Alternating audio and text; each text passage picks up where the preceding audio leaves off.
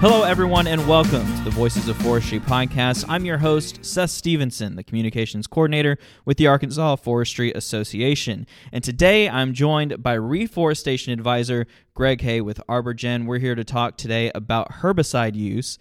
And uh, Greg, thank you for joining us today. We appreciate you coming into the office. Thank you for having me. Awesome, awesome. So your title is reforestation advisor, but you've done extensive work with herbicide during your career. So if you could, Greg, give us just a quick rundown of uh, of who you are. I've uh, been working with herbicide since about 1978, Seth. My degree is in forest management from Stephen F. Austin State University.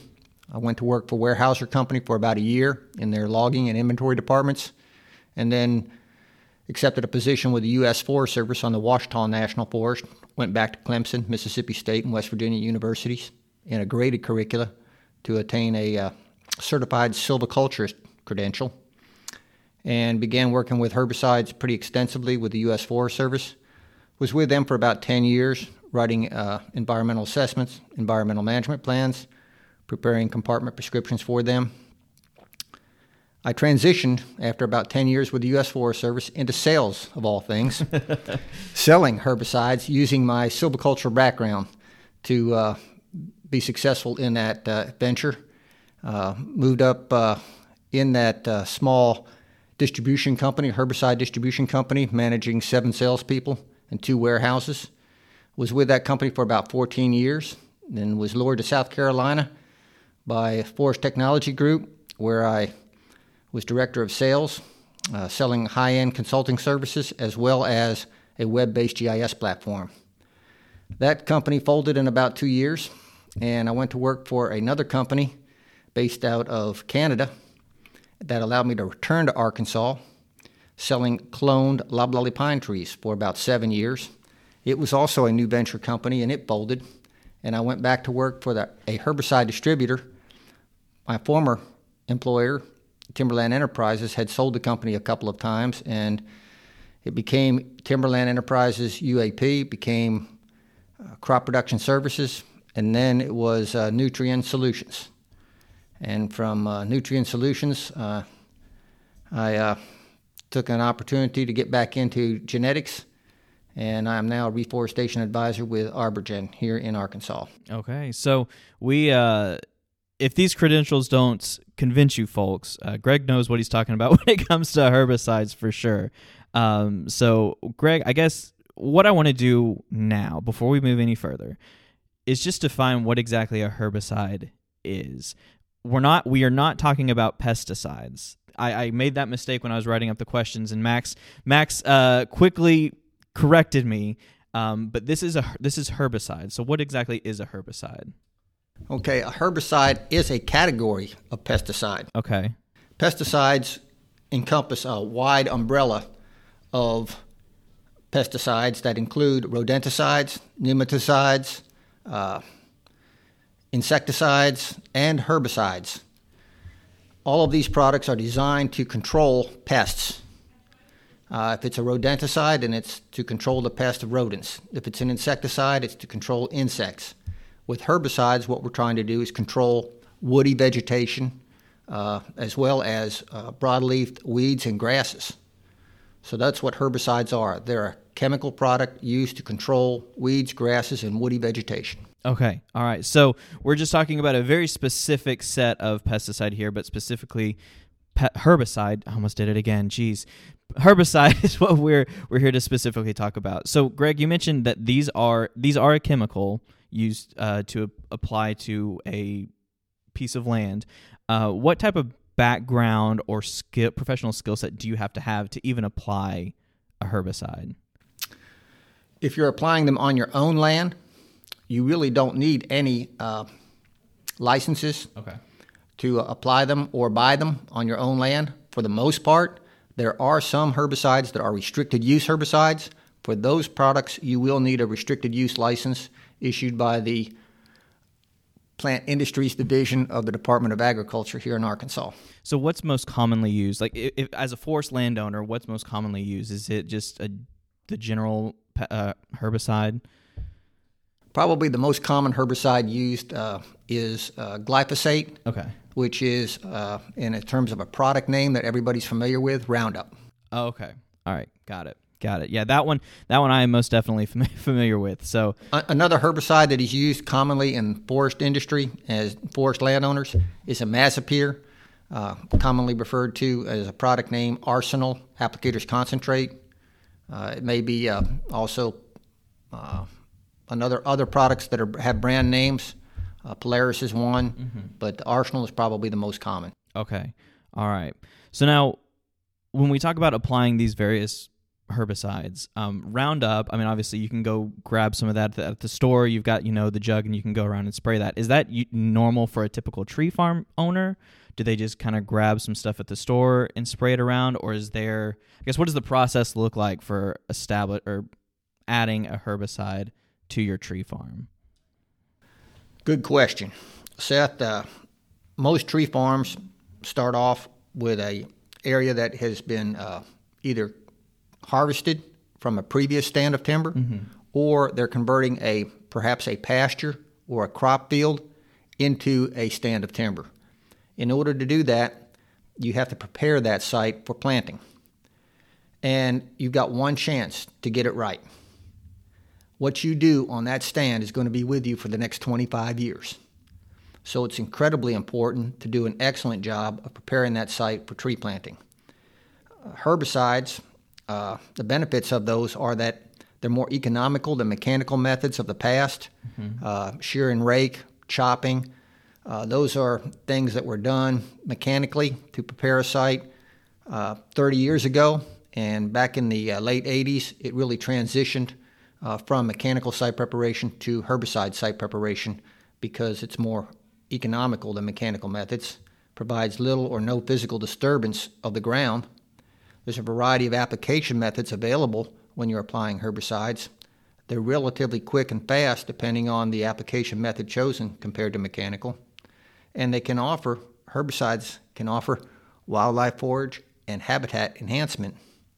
And they do offer uh, somewhat of an ease of application compared to mechanical methods. So we begin with site preparation. And let me uh, Yeah, address ahead, your, your question where do they get these herbicides? Yes, yes. They generally uh, get these herbicides from farm co op stores or herbicide distributors that specialize in um, distribution of herbicides for the forestry market. Uh, Nutrien Solutions is one of those, Red River Specialties is another one, but most of your farm co op stores also carry uh, some of these products as well because they're used in the ag industry as in addition to forestry. So when we're using when a tree farmer is using a herbicide, what exactly is the main goal of using that herbicide? Is it just to get rid of certain certain plants or certain weeds that are on the ground that could potentially harm their overall product? Exactly. What you're trying to do is control the competition out there for your pine crop. So you're trying to uh, basically remove your woody competition that's competing for water and nutrients with your crop. Let's say it's a, a pine tree crop. The other thing you're trying to do is convert the herbaceous material out there from grasses and weeds to basically broadleaf weeds if you can do it. The reason for that is that grasses use more water and nutrients than broadleaf annual plants do. So this kind of goes back to uh, a, previous podcast that we did on invasive species. This isn't sup- this isn't necessarily an invasive, but it is competition for the trees that you are growing, which could uh, could hamper your product in the long run. Absolutely. Just as you, when you have a garden, you don't tolerate those weeds in your garden. Well, if you've got a uh, crop of pine trees, you don't want to tolerate weeds in that pine stand. You want to remove that woody competition because it severely restricts the water and nutrients available to your crop trees. So it's just a much bigger garden, a Much bigger scale garden with a much longer rotation. yeah, that one uh, it takes a little bit longer to get the fruits of your labor. Now, one term that I have heard, Greg, and maybe you can shed some light on it for us, is is herbaceous weed control. This is something we kind of talked a little bit about it before we started recording, but this is something that you have to take into account. It's a common practice when you do decide to apply a herbicide, correct? That's correct. Uh, with site preparation, you have two primary objectives eliminate the woody competition and convert your herbaceous to uh, primarily broadleafs. Now, with herbaceous weed control, we're talking about controlling the weeds and the grasses. 30 years ago, foresters were primarily concerned with their woody competition. They didn't. They just basically disregarded uh, or neglected uh, the importance of those weeds and the grasses and the competition that they played for water and nutrients in their pine stands. That's not so anymore. Uh, right now, if you plant pine trees or if you plant hardwoods, herbaceous weed control is a standard practice, standard okay. operating procedure. Okay. So when we talk about herbaceous weed control, I, I, guess one question that I have is: Is there a wildlife element to it? And, and again, please correct me if I'm wrong here, but it, by adding a herbicide, are you also trying to protect the wildlife or make a better environment for wildlife on your farm? That's an excellent question. Let me back up a little bit yeah. on herbaceous weed control. For sure. As I said, it's a standard operating procedure now, and it does offer the biggest bang for your buck in terms of return on investment. In droughty conditions, herbaceous weed control uh, basically can save your stand. It can keep you from having to replant. There's a 20% average increase in survival for western Gulf areas uh, when you do herbaceous weed control. And studies indicate that it has the greatest impact on early growth of pines of any treatment except uh, for phosphorus on phosphorus deficient sites. So it increases your yields to the first thin. Uh, with regards to wildlife habitat improvement, there are some products uh, that can improve your uh, habitat by increasing the amount of species that are beneficial to wildlife on that site. Uh, arsenal, in other words, uh, the active ingredient in arsenal is imazapyr. Mm-hmm. Imazapyr uh, does not control legumes, and legumes are very fish, uh, beneficial in nutrient content to wildlife. So when you're using arsenal, you're not controlling the legumes. Uh, it doesn't uh, impact any of the blackberry or rubus species. Again, another species that's highly beneficial to wildlife. So you take a look at well, what are my objectives? What are the landowner's objectives out here uh, in his stand? Mm-hmm. If wildlife improvement or wildlife habitat improvement is one of those, then you can select products that are beneficial and will help promote or proliferate those species that are beneficial to wildlife in terms of forage, like herbs and uh, legumes. So that's something interesting that I hadn't thought about yet, but no her no one herbicide is the same as another herbicide. There's a little bit of research that needs to go into what exactly works best for your plan for your property, correct? That's correct. And with herbicides, uh, in terms of wildlife, you can top kill, which allows for succulent resprouts. It provides free to grow conditions for forbs, legumes, sedges, and grasses, and broadleaf weeds. Some products allow species beneficial to wildlife to proliferate.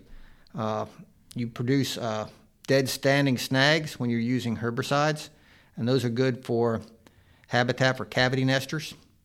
And uh, a herbicide treatment generally provides just temporary vegetation control. It is not a soil sterilant. So when you use herbicides, it's temporary. Something's going to come in to replace it. You're not going to denude that soil forever and ever. It's not a soil sterilant like you see used on uh, electrical substations where you see bare ground. Mm-hmm. These are not bare ground products. They do have a uh, a lifespan on them, and uh, it's very short, generally speaking. Well, and that kind of brings me to my next question, Greg. I, are there any other maybe misconceptions about the use of herbicide on a piece of property? I mean, you know, we said this was a chemical, and there is some a bit of a stigma by applying chemical to a natural area. But are there any other misconceptions about herbicide use? I think the the thing to keep in mind when you're using herbicides, number one, is that you're basically renewing that environment.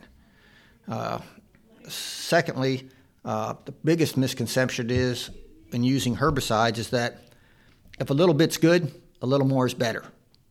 That's not the case with herbicides. Okay. okay. with herbicides, a little more can be devastating, mm-hmm. either to your crop or to the environment. So it's very important that you follow the label. Uh, the label has undergone extensive research to get it uh, approved and uh, labeled by the Environmental Protection Agency. and the label is the law.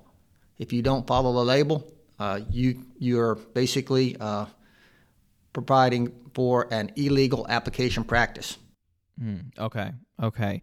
So that's another thing I want to kind of touch on too is that these products, when used correctly and used in the correct amounts, are by no means designed to hurt the trees that you're trying to grow on your property. That's correct. You have to pay attention to uh, the label because the label will specifically direct you as to the rate mm-hmm. To apply, and it'll also direct you for the rate to apply to a specific species, whether it's, uh, if you're talking pines, there are specific instructions for slash, longleaf, loblolly, shortleaf, Virginia pine. They're all addressed on that label. Okay.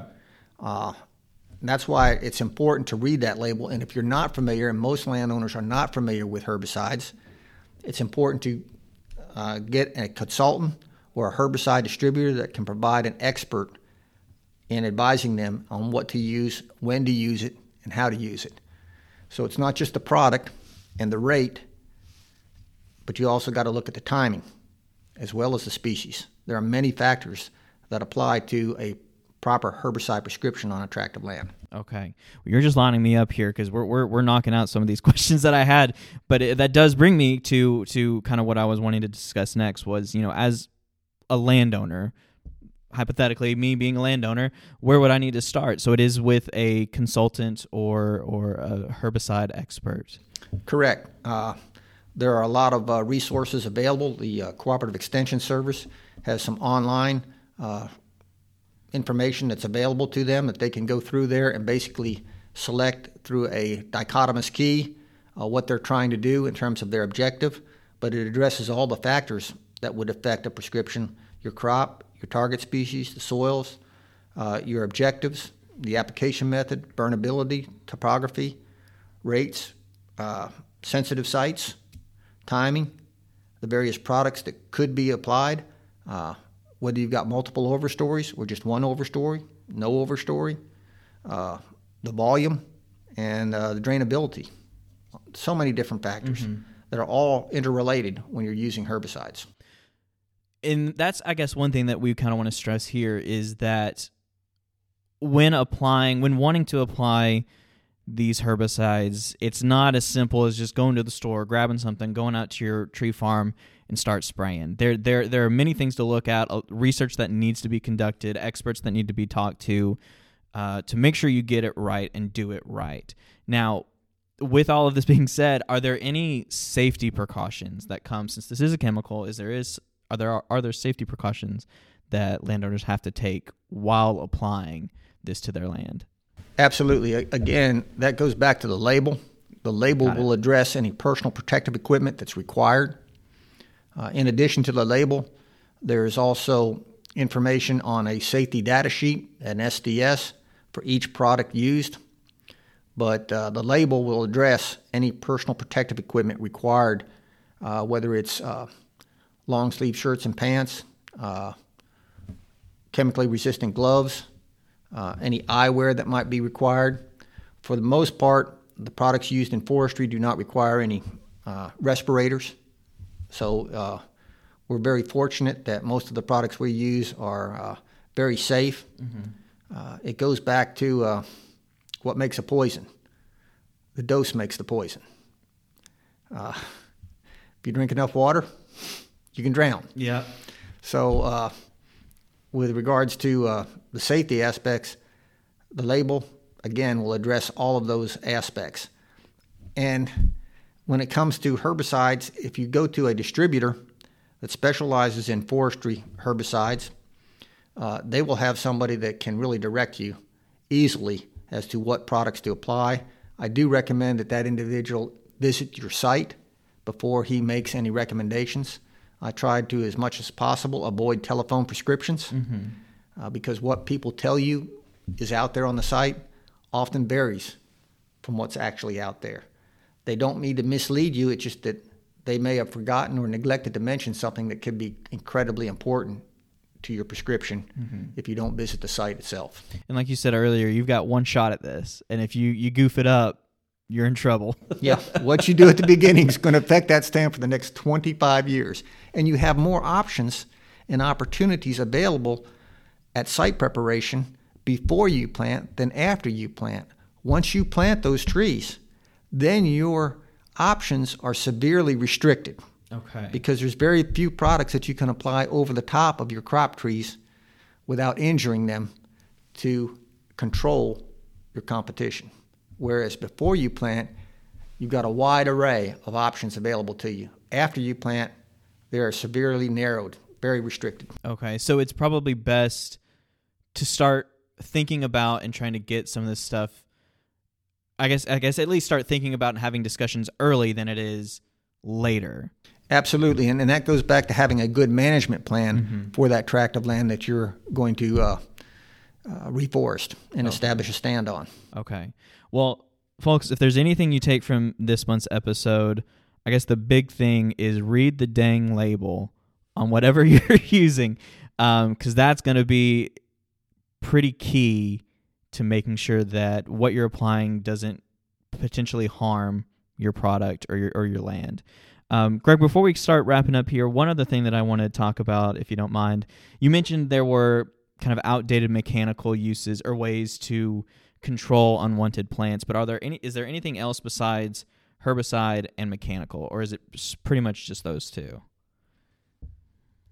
Typically, uh, in the past, one of the uh, most com- economical methods of site preparation is the old brown and burn method. Okay. And by that I mean you brown it with herbicides, the Mm-hmm. vegetation, and then you follow that with a burn. I can give you 16 reasons not to burn. Okay. I can give you one good reason to burn, and that is planter access. If you've got enough residual material left out there after harvesting that's preventing good planter access, you're definitely going to want to get rid of that. And burning is a very uh, economical way to do that. But in order to burn, you want to have that vegetation browned out to enhance a fire walking through that stand very quickly and, and get you an appropriate burn that's going to consume that residual material that's blocking the way of tree planters. And that's an important point. One of the first questions will, that will be asked of a landowner is Do you plan on burning this tract? Mm-hmm. Because if you plan on burning it, then that prescriber is going to add something to a mix, a tank mix, to brown out the vegetation. And what you want to brown out is your light, flashy fuels that carry the fire. Okay. Okay. Now, this kind of brings up something because because we've talked about prescribed fire in the past, but when we talk about herbicide, is this usually strictly for a site prep before you plant, or or do you apply herbicide, you know, ten years down the line when you've already planted and you've got trees coming out of the ground? An excellent question. There are basically three times that you use herbicides. One is for site preparation. Okay. Okay. The second one is for herbaceous weed control, either before you plant or immediately after you plant. And the third is for release, where you're trying to release a stand from competition. Uh, release is done uh, at two different times. One would be a juvenile release, let's say three or four years old, where you've got uh, hardwoods that are encroaching on a pine stand, and you want to remove those hardwoods. Uh, the second time that it's done is generally at uh, mid rotation release, where you've done a uh, thinning on a stand of pine and you want to control that woody vegetation that's come in, maybe some of the vines too. So it's done at that time as well, and that's usually at age 12, 15 years old. Okay. Okay. Interesting. Well, Greg, uh, I think that's pretty much everything we kind of wanted to talk to you about. Is there anything else that you want to mention before we start uh, wrapping things up here? Uh, one thing to mention would be that most consultants uh, have not had any training in herbicides, and knowing that, they call upon those herbicide distributors that have advisors to provide them the advice, the expert advice on what products to use. Okay. Uh, the other thing I would, would caution uh, landowners on is to uh, be sure that they have an objective for using that herbicide and know what that objective is and communicate that objective to the consultants that they're using. So it all kind of goes back to the management plan. We we've talked about that a lot here on this show, but you know, knowing what you want to accomplish is half the battle. Absolutely. Okay. All right. Well, Greg, thank you again for joining us. We appreciate your knowledge and your expertise on this. Um, and we, you know, I'm sure we're going to have Greg back because I'm sure there are a lot of different things we can talk about when it comes to herbicide use. Uh, and this is just the tip of the iceberg. So absolutely, we can specifically get into the site preparation, mm-hmm. herbaceous weed control, and release at another time. Awesome, awesome. Well, Greg, thank you so much for joining us. Thank you for having me. Absolutely. Well, guys, thank you so much for listening. Uh, as always, we want to give a shout out to Rob McCormick slash some guy named Rob for the use of our theme song, "The Same Love." That's off of his album, The Folkster. You can find more of his music on Spotify, and we've got a link to his website in the description of this episode as well. And if you want more information on the Arkansas Forestry Association you can visit arkforest.org. That's A R K F O R E S T S. Dot org. Thank you again for joining us, and make sure you come back next month when we'll have a new topic, a new discussion, and a new Voice of Forestry.